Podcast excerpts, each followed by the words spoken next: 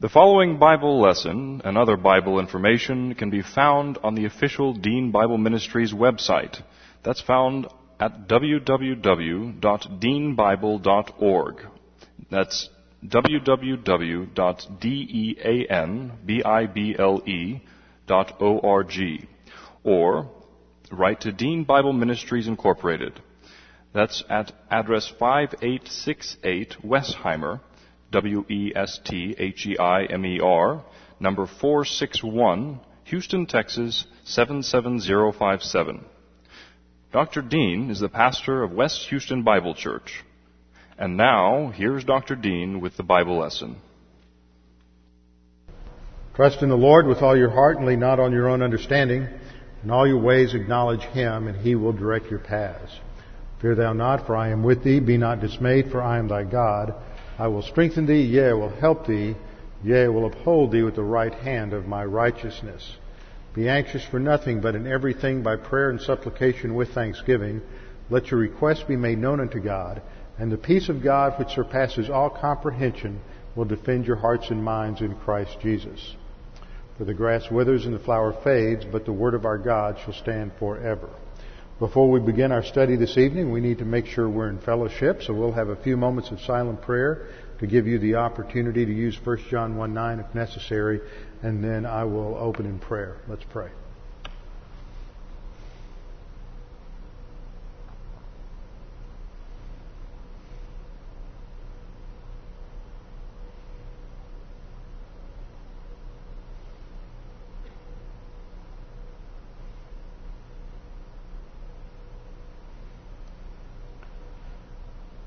Father, we thank you for your grace that provided such a remarkable salvation for us that we can have an eternal relationship with you and have eternal life simply because we, of what Jesus Christ did on the cross and by simple faith alone.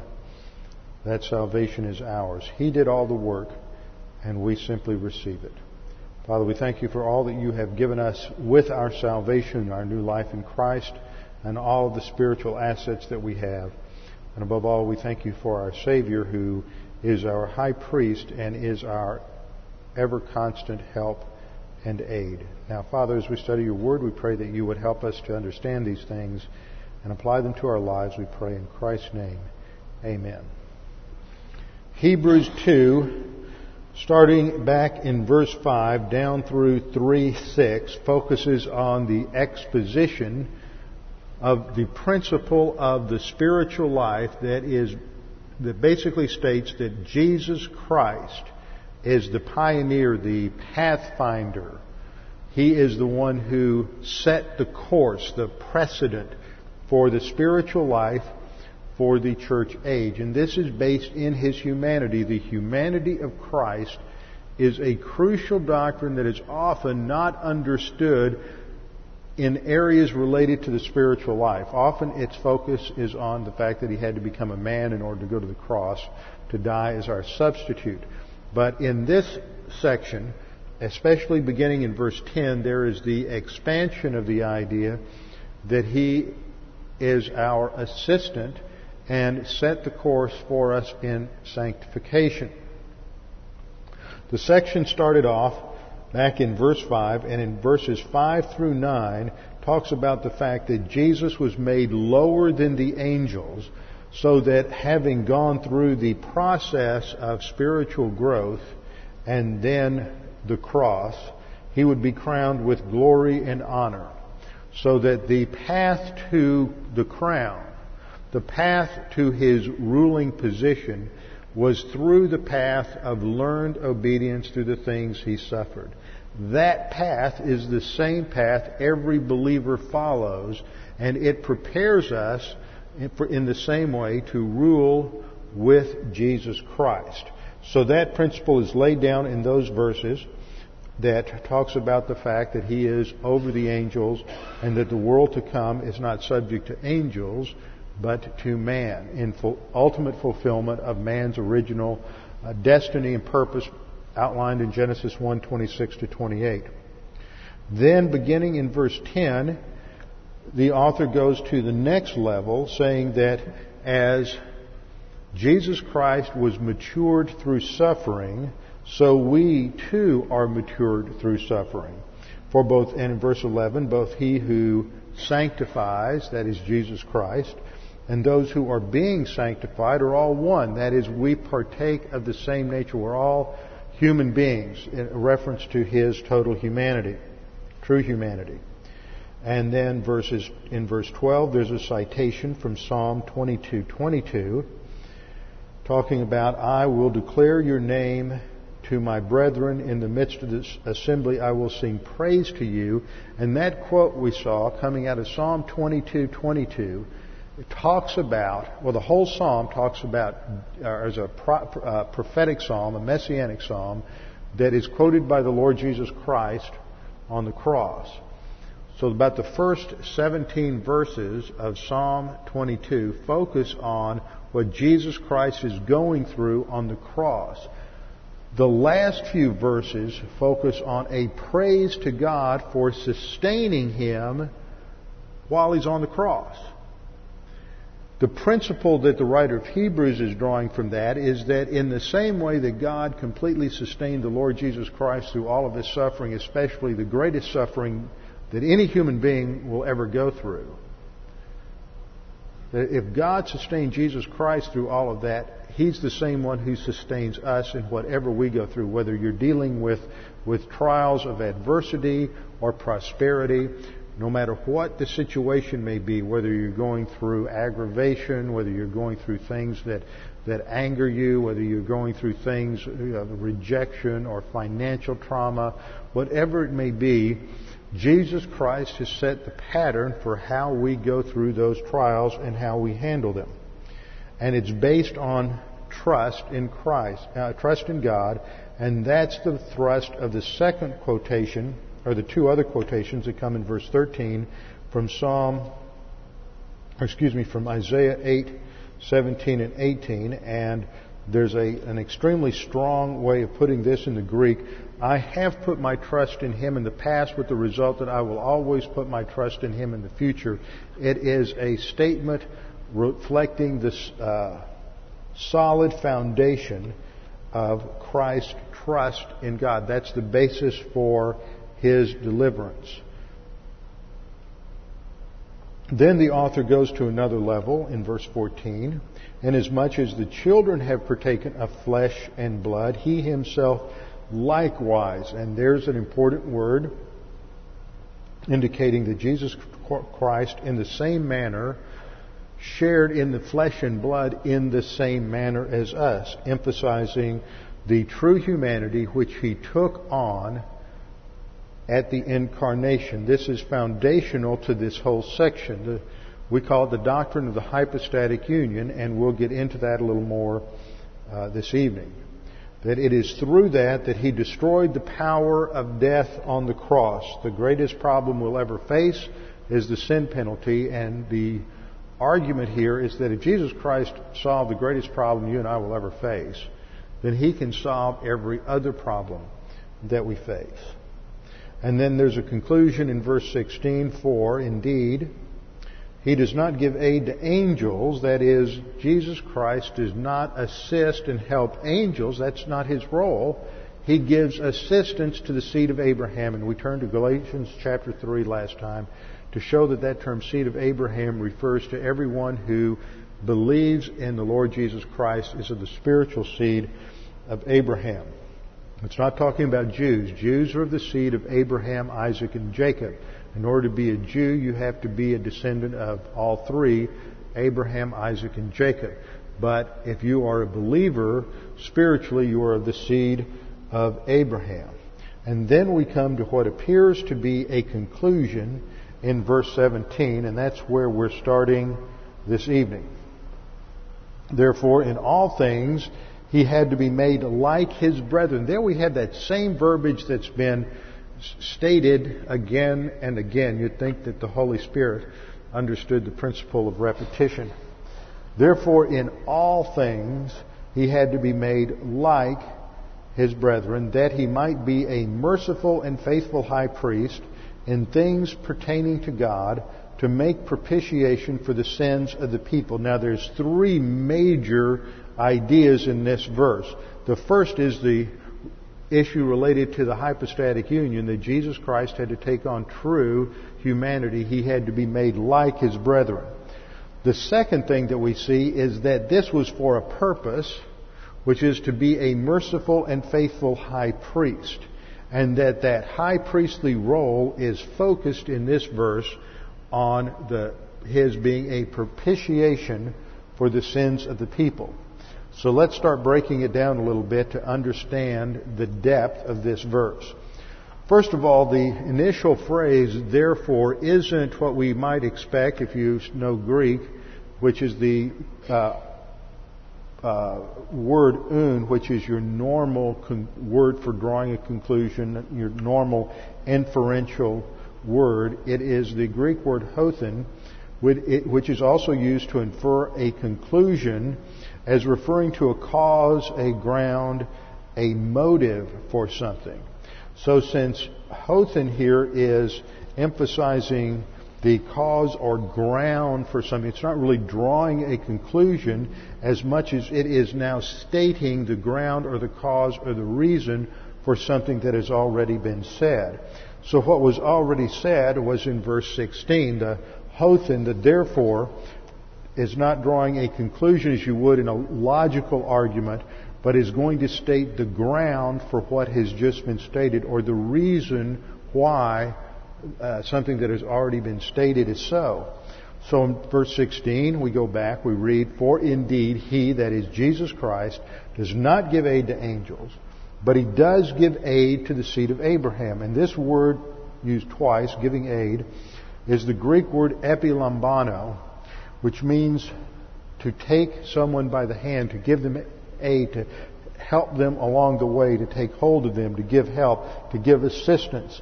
So it is part of the role of God the Son to assist the believer in life today, not just the Holy Spirit. Remember when you're studying in John 14 and Jesus says, I need to go to the Father so I can send what? Another comforter another comforter. And the Greek word there is parakletos, one who comes alongside to help. So Jesus is one comforter, and the Holy Spirit is another comforter. So they have complementary roles in the process of the believer's sanctification. That's why Jesus is referred to back in verse 11 as He who sanctifies.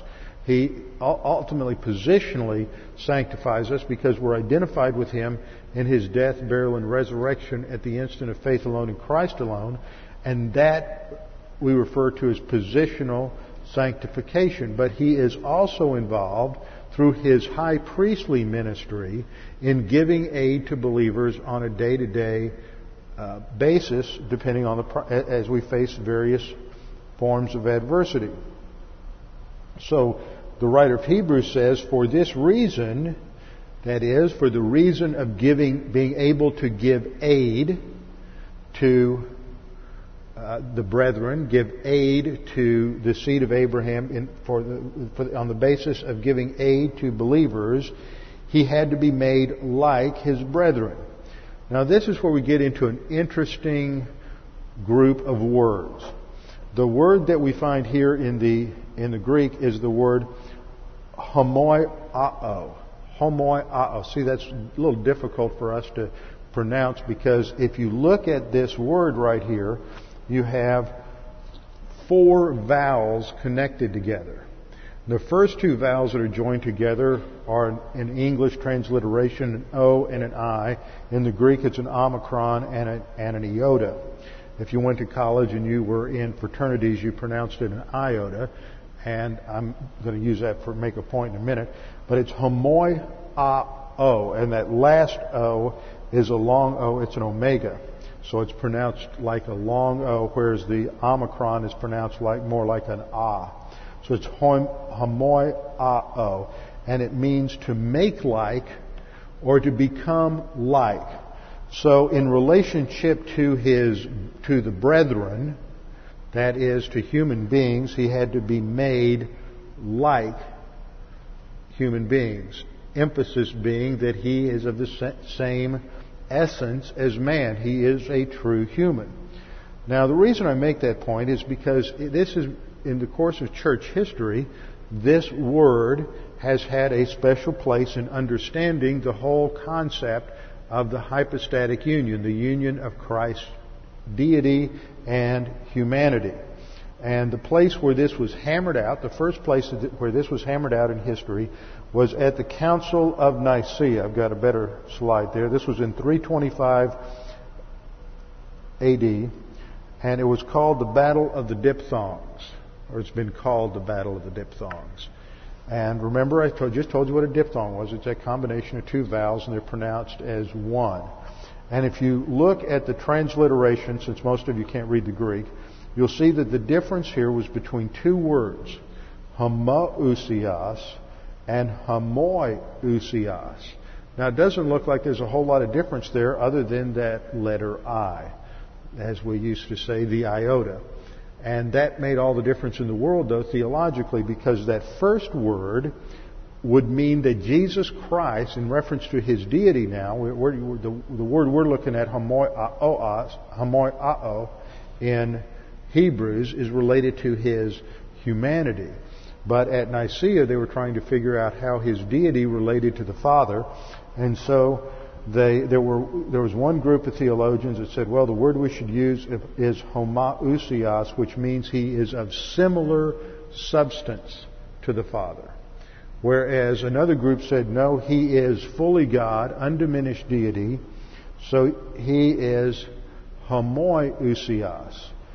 And in the 18th century, Edward Gibbon, who wrote The Decline and Fall of the Roman Empire, and he was basically anti-Christian, didn't like Christianity at all, thought it was the worst thing that happened in history. And he said, see, all they were arguing about was this silly little diphthong, and it didn't make an iota's worth of difference. So that's where we got the origination of that phrase, that it doesn't make an... See, you didn't know that it had to do with theology, and it has to do with one of the most important doctrines of Scripture. Now, the Nicene Creed, which some of you may have learned to recite if you grew up in a uh, church that was no more high church where you quoted creeds, you may have recited this. And it begins, we believe in one God the Father, all governing, or the Father Almighty, creator of all things visible and invisible. And I think it's interesting that all of these creeds, going back to the earliest, the Apostles' Creed, start with creation and the Father. And then the second paragraph defines the Son. And in one Lord Jesus Christ, the Son of God, begotten of the Father as only begotten. They're, they're struggling with how to use human vocabulary to express the eternality of Jesus Christ in his deity and his equality with the Father. So they describe him as begotten as only begotten, not born, goes on to say that is from the essence, that is the ousia of the Father. You know, the word we were just looking at is homoousia. That last part of the word ousia means essence or being.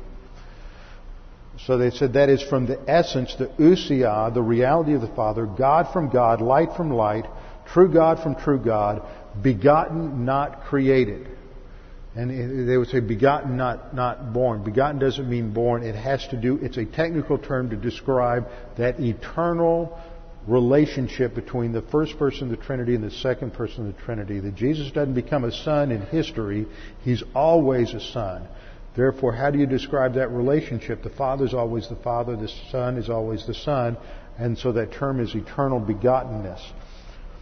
So he's of the same essence as the Father, through whom all things came into being, both in heaven and earth. Let me see, I skipped the important phrase here. True God from true God, begotten, not created, of the same essence as the Father. That's the word they had in the Greek, homoiousios. And so they define, the, the, the Orthodox the, theologians were, were victorious in the debate, explaining that Jesus has to be identical in deity to the Father. But he also has to be identical in deity to the Son. And I always love this part of church history in the 4th and 5th century because they're hammering out what you and I all seem to take for granted, and that is our understanding of the person and work of Jesus Christ. And the first question they had to answer, which is what they answered at Nicaea, was, what was Jesus before he came? And before Jesus came, he was eternal God. He was the same essence of the Father, God from God, light from light, true God from true God. But then the question became, after Nicaea, okay, what was Jesus when he came? If Jesus was God and eternal before he came, just exactly what was he when he came? How do you explain this union of humanity and, and deity? And so they had to wrestle with that. They didn't just say, oh, he was undiminished deity and true humanity united in one person forever. No, it took them about 150 years to get that figured out. And in the process, they wound around through several things they ultimately discovered were heresy.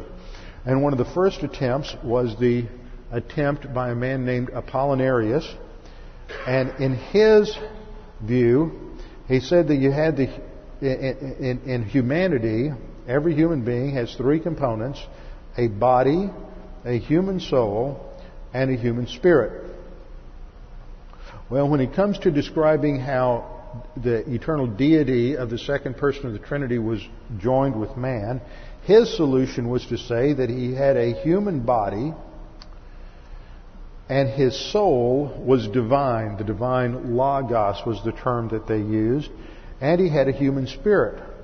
The problem with this is it makes Jesus only partly human. He's got a human body and a human spirit, but he has a divine soul. So he's not fully human, he's not fully divine. And so that was rejected, and that was declared heretical at the Council of Constantinople in 381 BC. 325 was Nicaea, 381, this is 56 years later, they condemn Apollinarian. Now, Apollinarius was straight at Nicaea, but he, he can't quite figure out how to explain the humanity and deity of Christ. So the next one up who tries is a guy named Nestorius. Now there were a lot of Nestorian Christians who went east and took the gospel into India and China in subsequent centuries. This was a major view that was held by many different missionaries and it was dominant in a lot of areas even of Western Europe up through the early Middle Ages. Now Nestorius almost sounds right because he talks about the fact that Christ is fully God and fully human. See, he wasn't fully God or fully human with Apollinarius.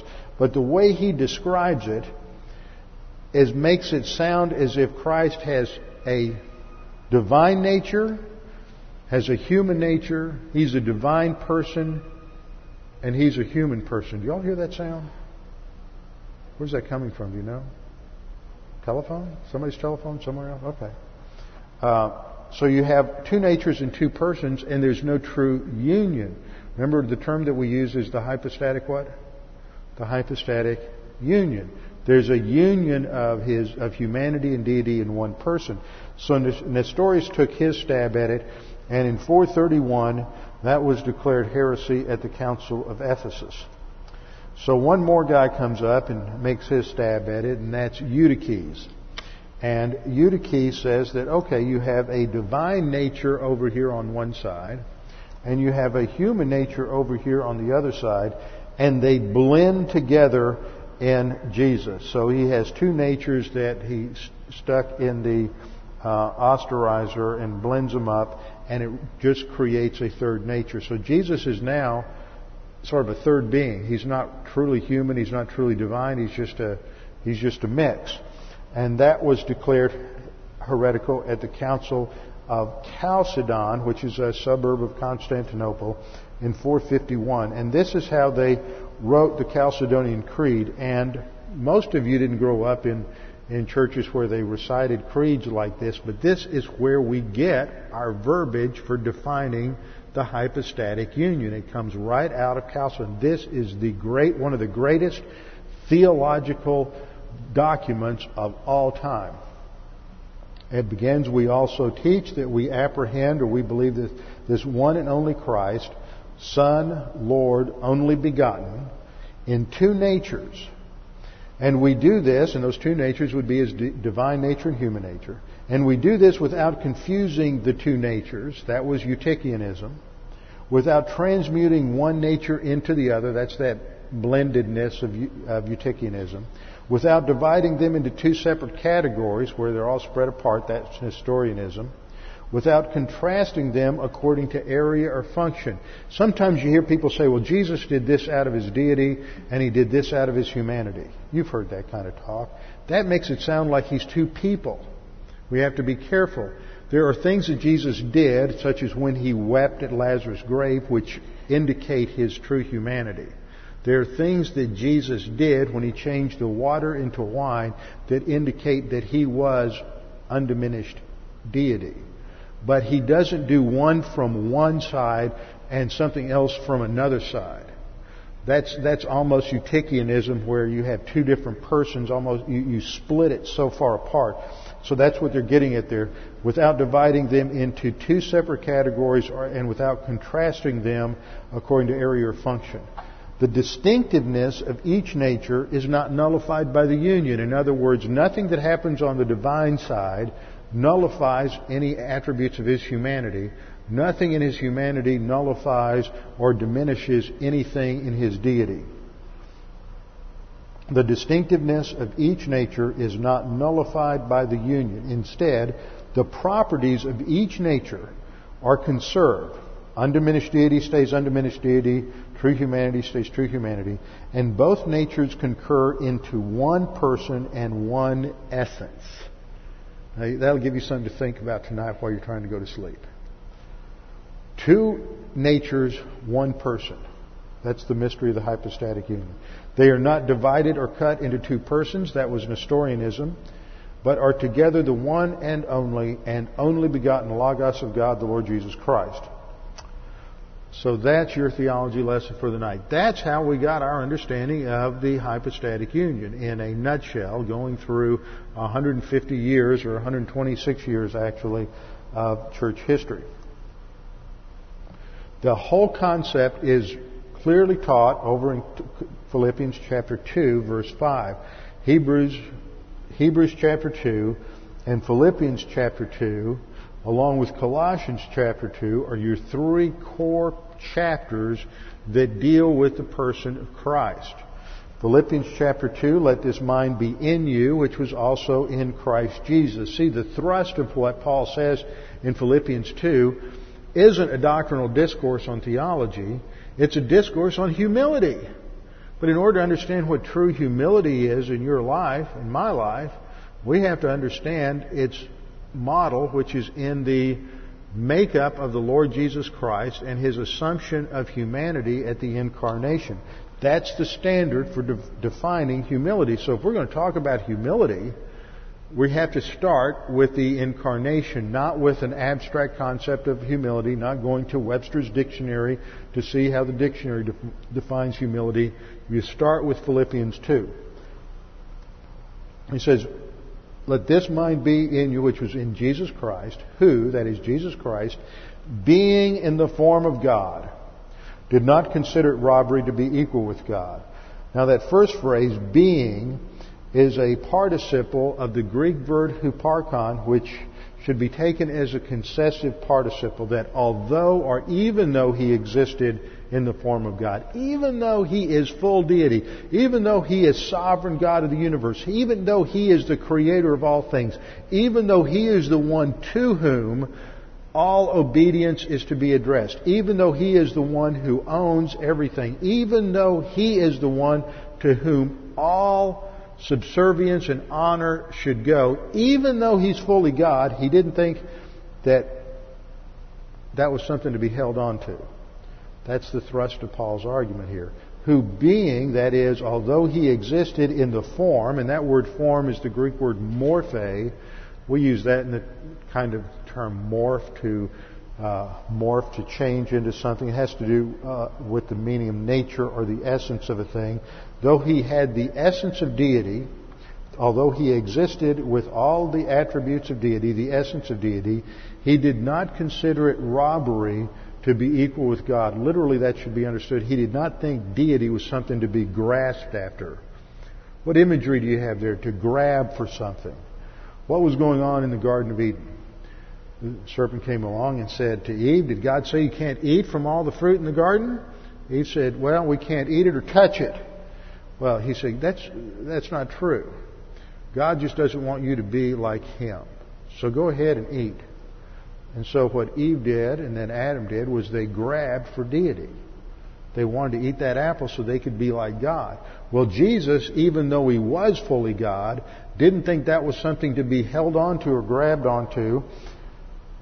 So he emptied himself. That's the uh, Old King James uh, translation. He made himself of no reputation. It's the word kanao. This is where we get the famous kenosis passage. What it means, the emptying of himself doesn't mean that he gave anything up. It means that he added humanity to his deity.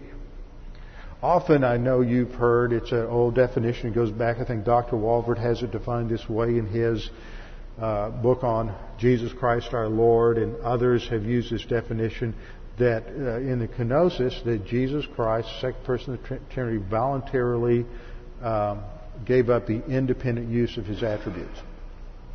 A definition that every seminary student has memorized for years, and many of us have heard over and over again. But there's a flaw in that. Because if the implication is, when you say that he voluntarily restricted the independent use of the attributes, the implication is that, well, did he ever use his attributes independent of the Father? No, he never used his attributes independently of the Father. He was always in complete sync with the Father. The real issue in, in the kenosis is that Jesus added humanity so that he faced the problems of life in the incarnation by relying not upon his divine attributes, but by relying upon the provisions that God gave him that are the same provisions that God gave to you and to me. He's not facing the test in the wilderness by using his divine power to turn the stones into bread.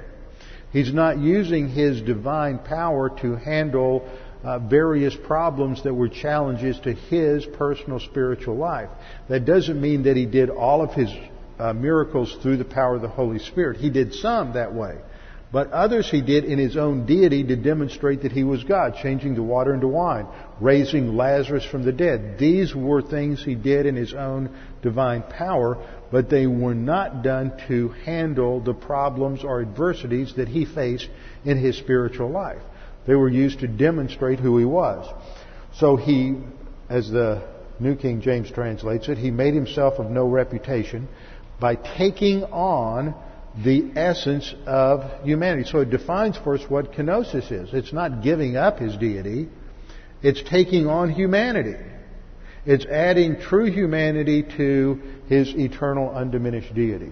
So he took on the form that is the nature or essence. It's the same word used of, uh, uh, in the previous verse to describe uh, his, the essence of deity. So you have the essence of deity, the morphe of deity in verse 6 and the morphe of a bondservant in verse 7.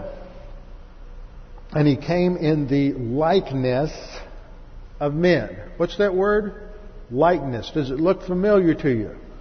Homoi oma. It's the noun form from the verb that we see in Hebrews 2 uh, 17, homoi ao. It's just the noun form. He comes in the likeness of humanity. Anthropos, the human race. He has all the attributes of humanity, minus the sin nature, because that's not what Adam had as part of his original equipment. So he comes as true humanity, just like Adam was originally created. And being found in appearance as a man, he humbled himself. There's that same principle we're finding in Hebrews that he learned obedience by the things he suffered. He humbled himself, which means he placed himself under the authority of God, and he became obedient to the point of death, even the death of, on the cross. He was willing to go through all of that suffering, all of that heartache, all that punishment, because that was God's plan for man. Now let's go back to Hebrews 2:17. Therefore, that is for this reason, in order to be an aid to mankind, to be an, our, our assistant to believers going through adversity and tests, in all things he had to be made like his brethren. In all things, in every area of his makeup, he had to be true humanity. That he might be. So now we have a purpose clause. The first principle is he had to be made like his brethren so he could be our, our helper, our assistant. Being made like his brethren had a further purpose, and that was to be a high priest, that he might be, and the verb there is the aorist middle subjunctive of the Greek verb ginomai, which indicates becoming something you're not. You have two, what they call existential verbs in Hebrew, which is just fancy grammatical term for verbs that have to do with existence. Actually, there's three. The words that have to do with being. There's eimi, which has to do with I am. And there is ginomai, which has to do with becoming. And then there's huparcho, which has to do with existence.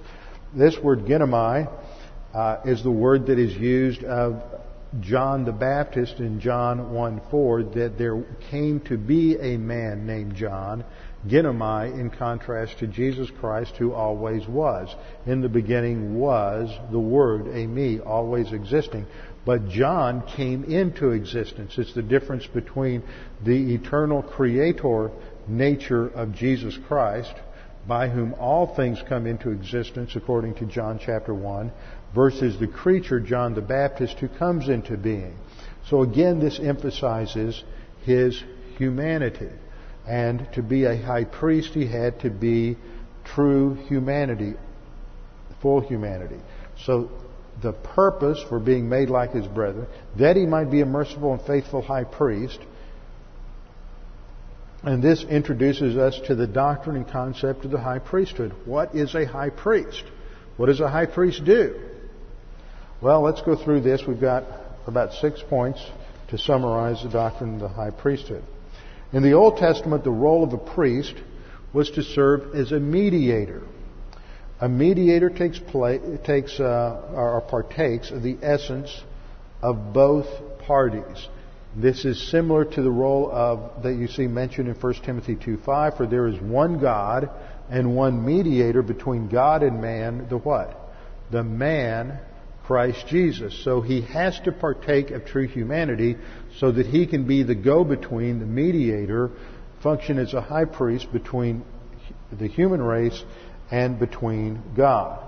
The only priest that is mentioned in the Old Testament before you get into the Aaronic priesthood in the Mosaic Law is Melchizedek. And Melchizedek demonstrates that there was a royal priesthood early on prior to the Mosaic Law. Now, the human dimension, point number two, the human dimension of a priest was related to sin as we see it unfold in the Old Testament. Now, there's a sense in which the priesthood doesn't relate to sin because we're going to have a priesthood related to believers in the church age believers in the millennial kingdom when we're in resurrection bodies because we're going to come back and be priests and kings to God. At that point, it's not going to relate to God, but it has to do with service to God. So there's these two dimensions, but the role of the priest, as we see it after the fall, is related to sin and the need for a go-between between man and God because the barrier between God and man has been broken through sin. Third point, the priest's role was to function in the area of representing man to God. The prophet spoke for God to man. The priest represented man to God. In the early part of the Old Testament, the family patriarch functioned as the family priest, would build an altar, offer a sacrifice. This is what uh, you see Adam doing. This is what you see Noah doing after the flood. This is uh, what Abraham is doing when he goes through the land and he builds altars. This is functioning in the priestly role, even though the word wasn't used. The first priest that is mentioned in the Old Testament was Melchizedek, who's the mysterious royal priest, the king of Salem, who is said to be the priest of God El Elyon, God Almighty, Genesis 15, 18. And that's one priesthood.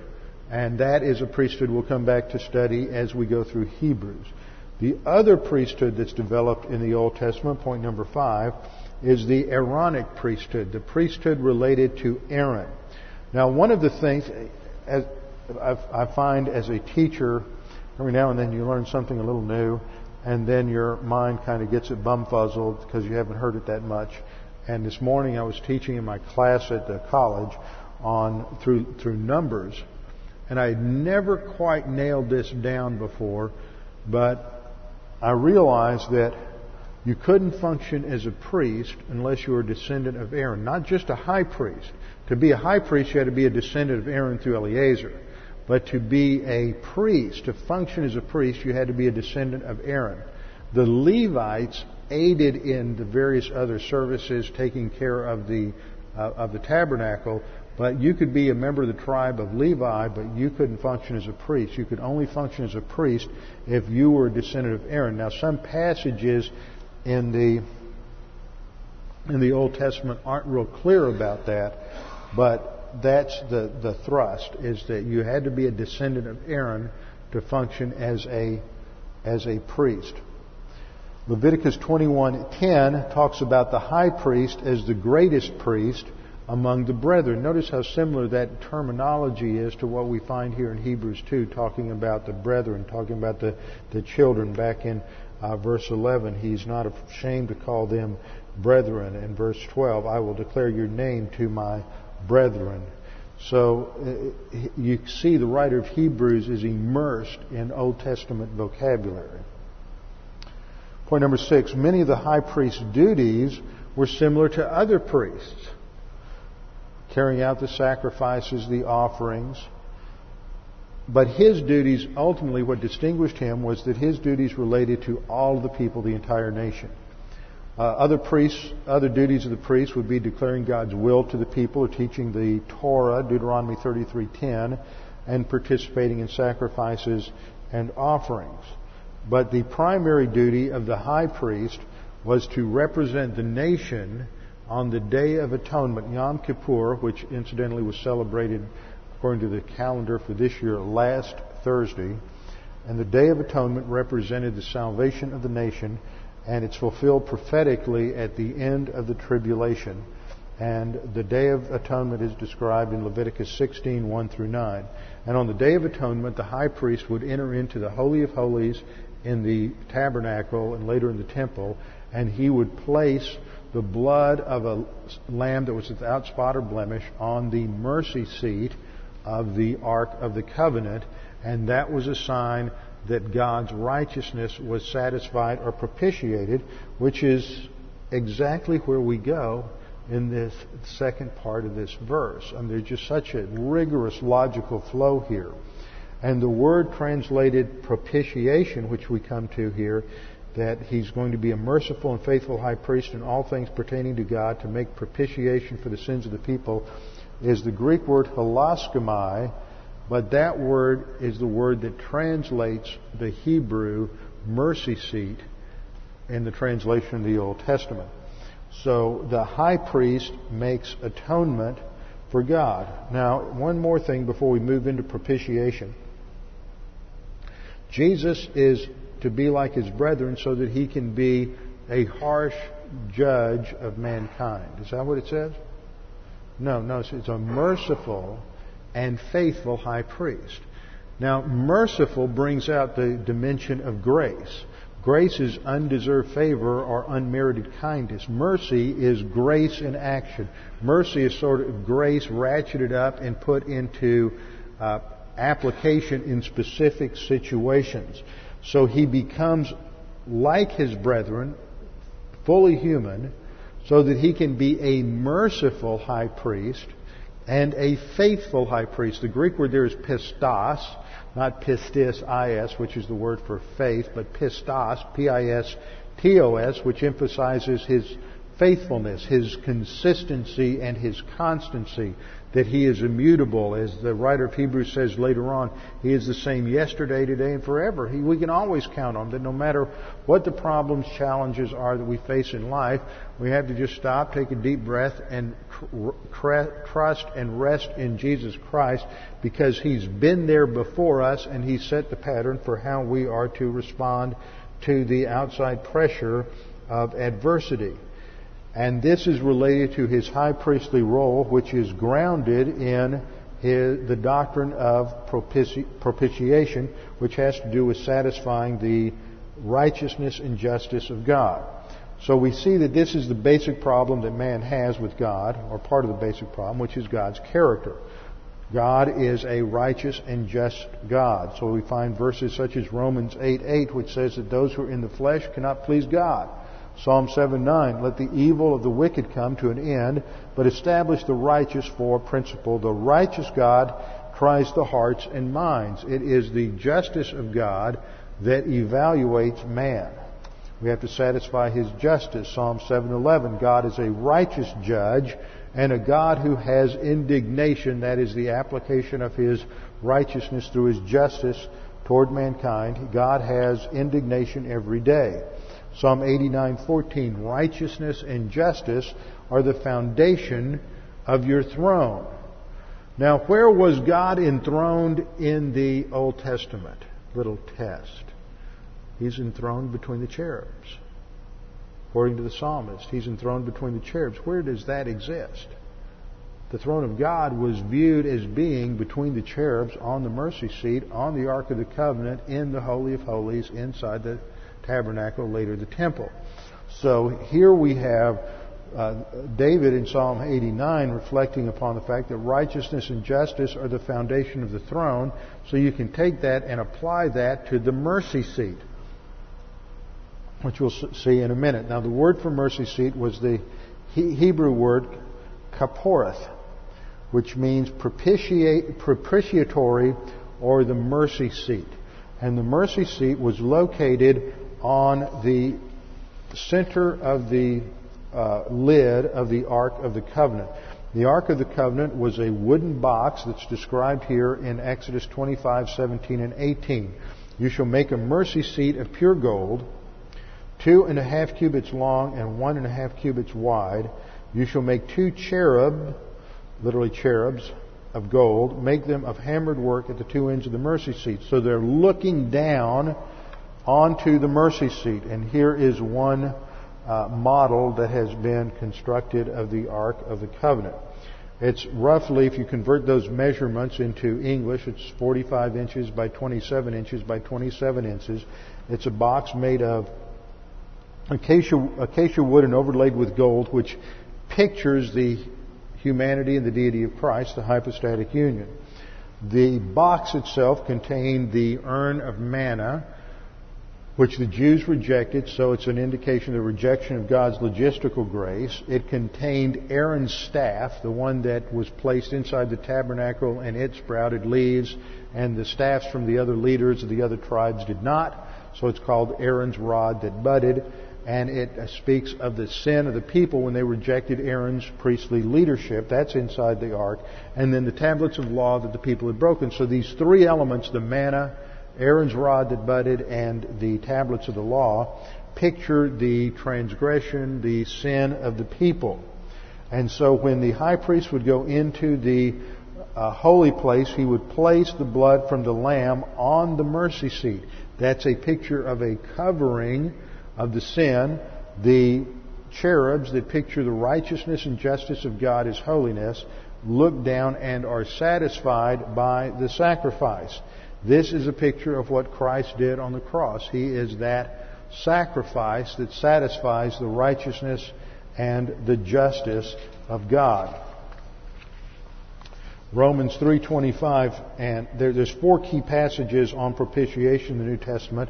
One is the one we're in Hebrews 2:17, the other is Romans 3:25, whom that is Jesus Christ, whom God publicly displayed as a propitiation in his blood through faith. This was to demonstrate His, that is God's righteousness, because in the forbearance of God He passed over the sins previously committed.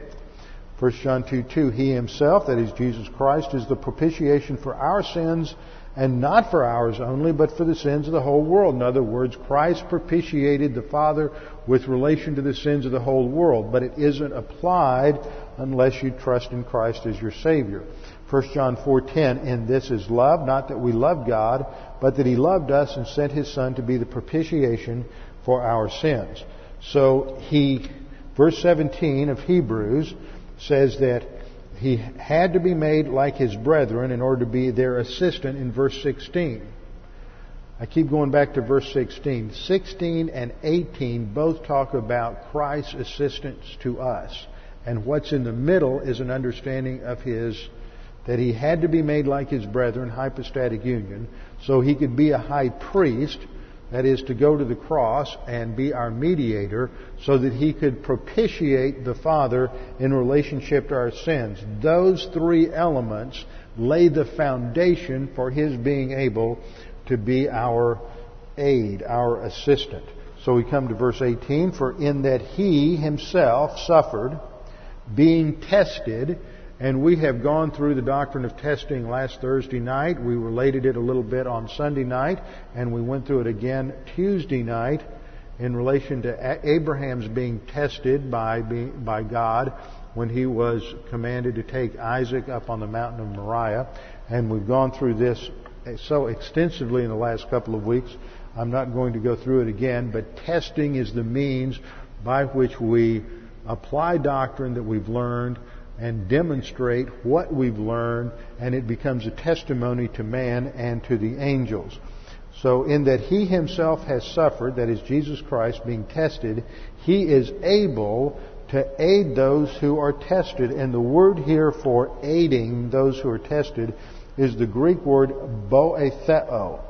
Boetheo, which derives from two root words, boe and, and uh, theo, which has the idea of running uh, on hearing a cry, running when you hear somebody scream out for help. And so it came to mean to give assistance, to give help. Its number, its primary synonym is the word antilambano, which is the word that is used for giving aid in verse 16. So the writer of Hebrews is tying these two concepts together. Because he was tested, he is able to aid those who are being tested. Now the writer is going to move to another level of development in his and his argument. And he's going to use that same word we saw in verse 17, hothen.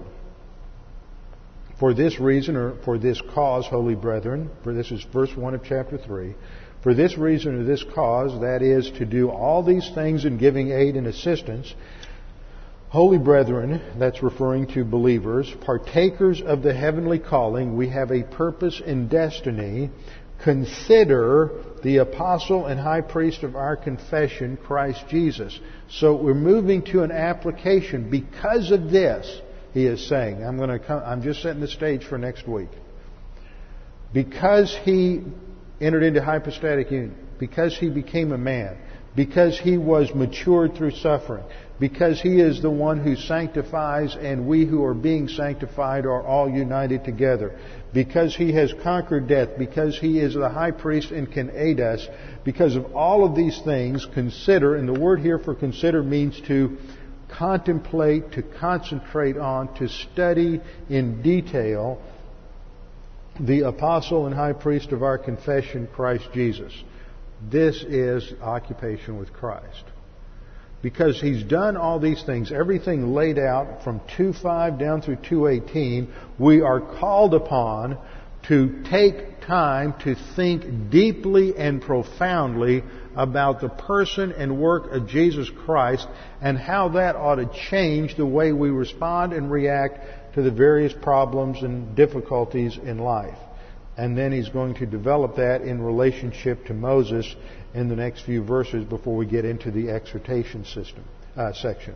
So that is our setup. We finished chapter 2. We're moving ahead into chapter 3, and we'll get into that next Thursday night. Father, we thank you for this time to study your word. We thank you for the Lord Jesus Christ and all that went into uh, what he did in terms of the incarnation and his life on the earth, culminating at the cross, then the resurrection and his ascension and his current role as our high priest and the one who aids and helps us as we grow and advance in the Christian life. Father, we pray that we can be reminded of these principles by God the Holy Spirit as we go through various tests in life, that we too may follow our Lord Jesus Christ in advancing to spiritual maturity. We pray this in Christ's name.